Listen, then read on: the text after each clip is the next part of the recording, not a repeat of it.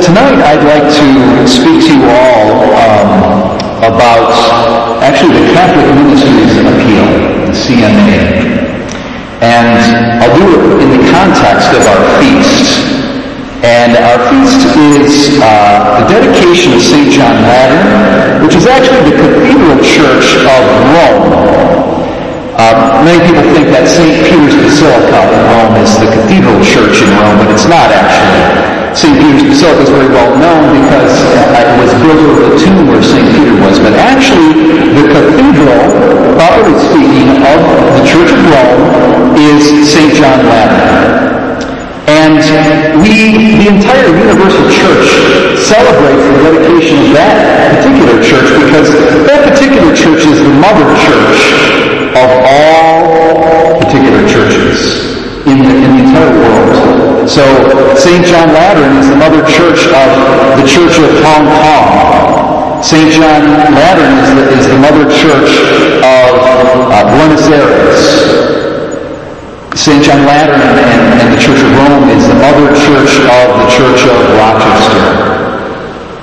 And so this feast is really a feast about our Catholicity, the universality of the church of which we are a part of. The universal church of which the Diocese of Rochester is a part of, and the universal church of which St. Hyacinth is a part of.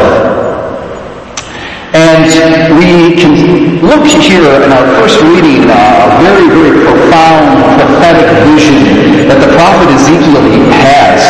He sees a future temple Okay, in his day, the temple was uh, destroyed, and it was it went into uh, the service.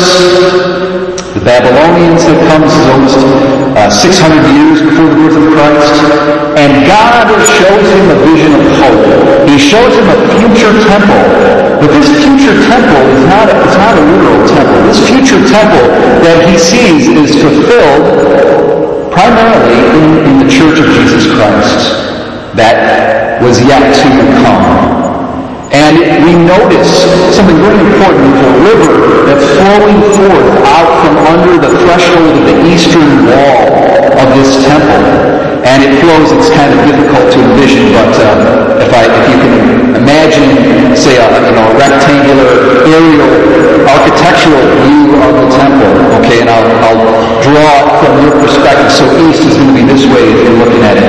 The river flows out from the southern part of the eastern wall, and it goes beneath the altar, which is up top here. And it flows out, it flows out of the gates, and it goes down throughout the Holy Land, down the river valley of the Jordan, and it reaches all the way to the Dead Sea. If anybody knows the geography of the Holy Land, there's a lot of symbolic meaning in all of this. And we can say a number of things. This river that Ezekiel sees is first and foremost the river of grace that flows forth from the Church of Jesus Christ that makes way for the indwelling of the Holy Spirit.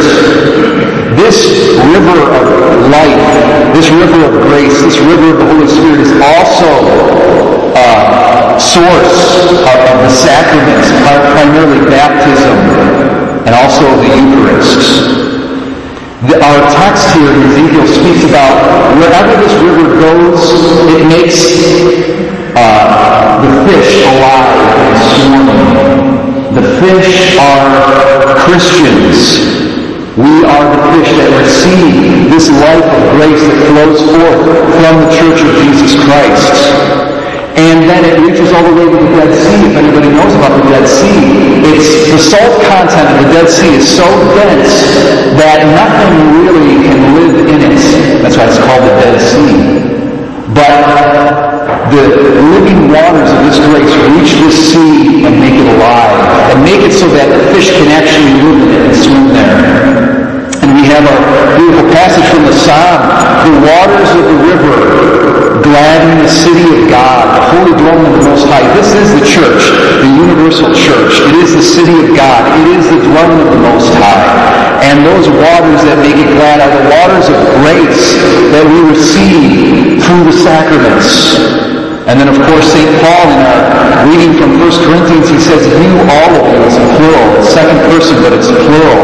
You, all of you, are the temple of the living God.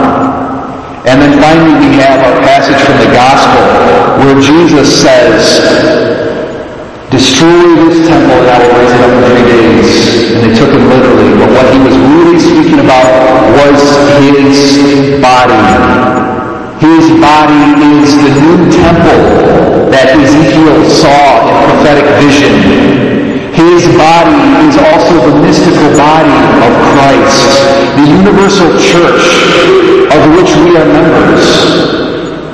And so the main point maybe that I would like to express to you, and I'm going to try to tie this into the CMA, is that we cannot exist as an individual parish, we cannot exist as, a, as an individual particular diocese apart from the universal church.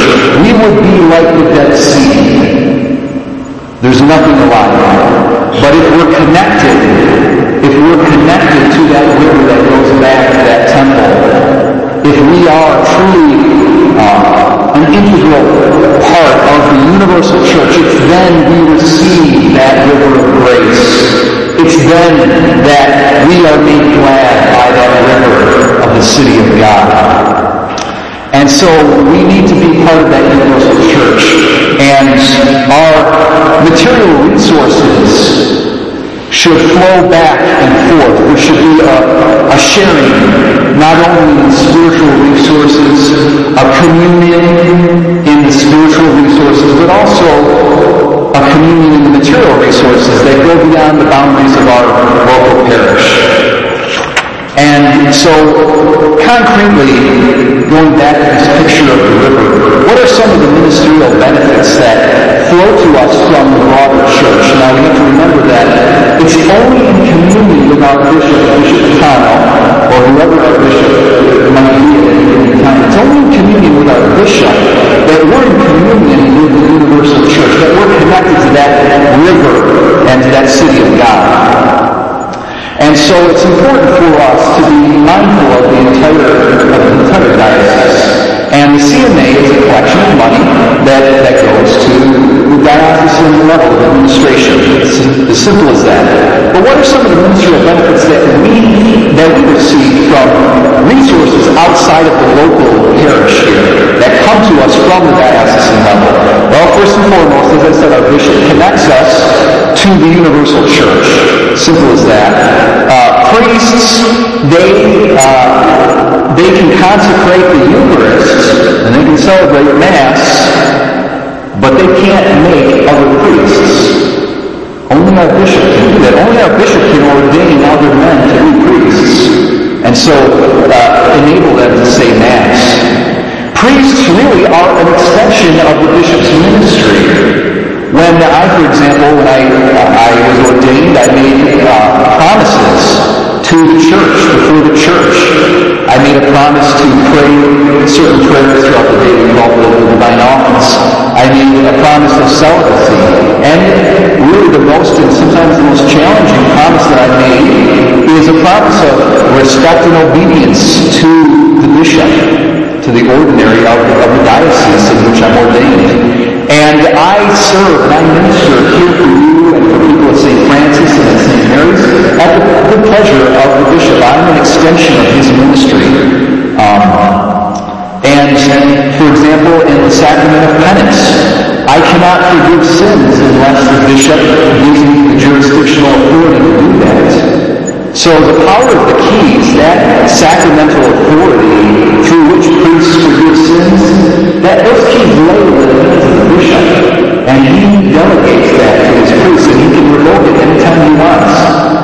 So the, the bishop is really the central authority figure for us, even at our local uh, parish level.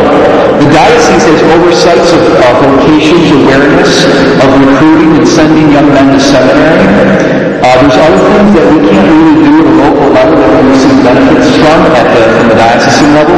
Religious education is, is there's an oversight at the diocesan level. Sacramental preparation, youth and young adult ministry. There are also concrete financial benefits that come to the parish from the diocesan level.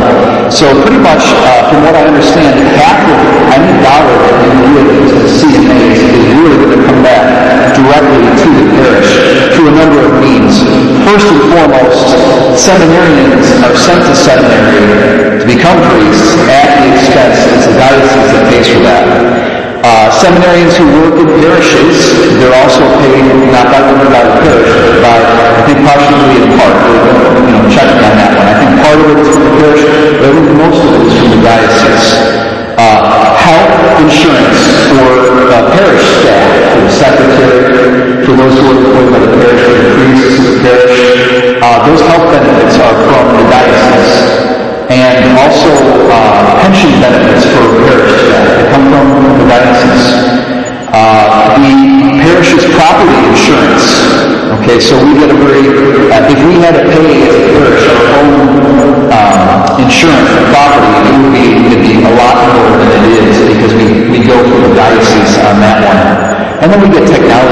And there's other things, but uh, the emphasis here that I just want to say is that there is a sharing in spiritual goods, and there's also a sharing in material goods. And we're part of a great church that goes all across the world, and Rome is the center of that church, and it is truly Catholic.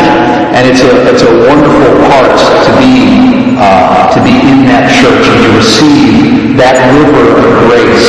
And so I'll encourage us uh, to be generous. I myself have given a good, generous uh, gift on, on behalf of the parish of Mar- uh, Mary Martha to the CMA, and I gave a good, generous gift on, on behalf of St. Mary's as well. So I encourage you to do, do the same, because I won't ever ask you to do something I don't do. So God bless you tonight, and uh, let us let us rejoice in that river of mercy and respond in, in kind with, with generosity.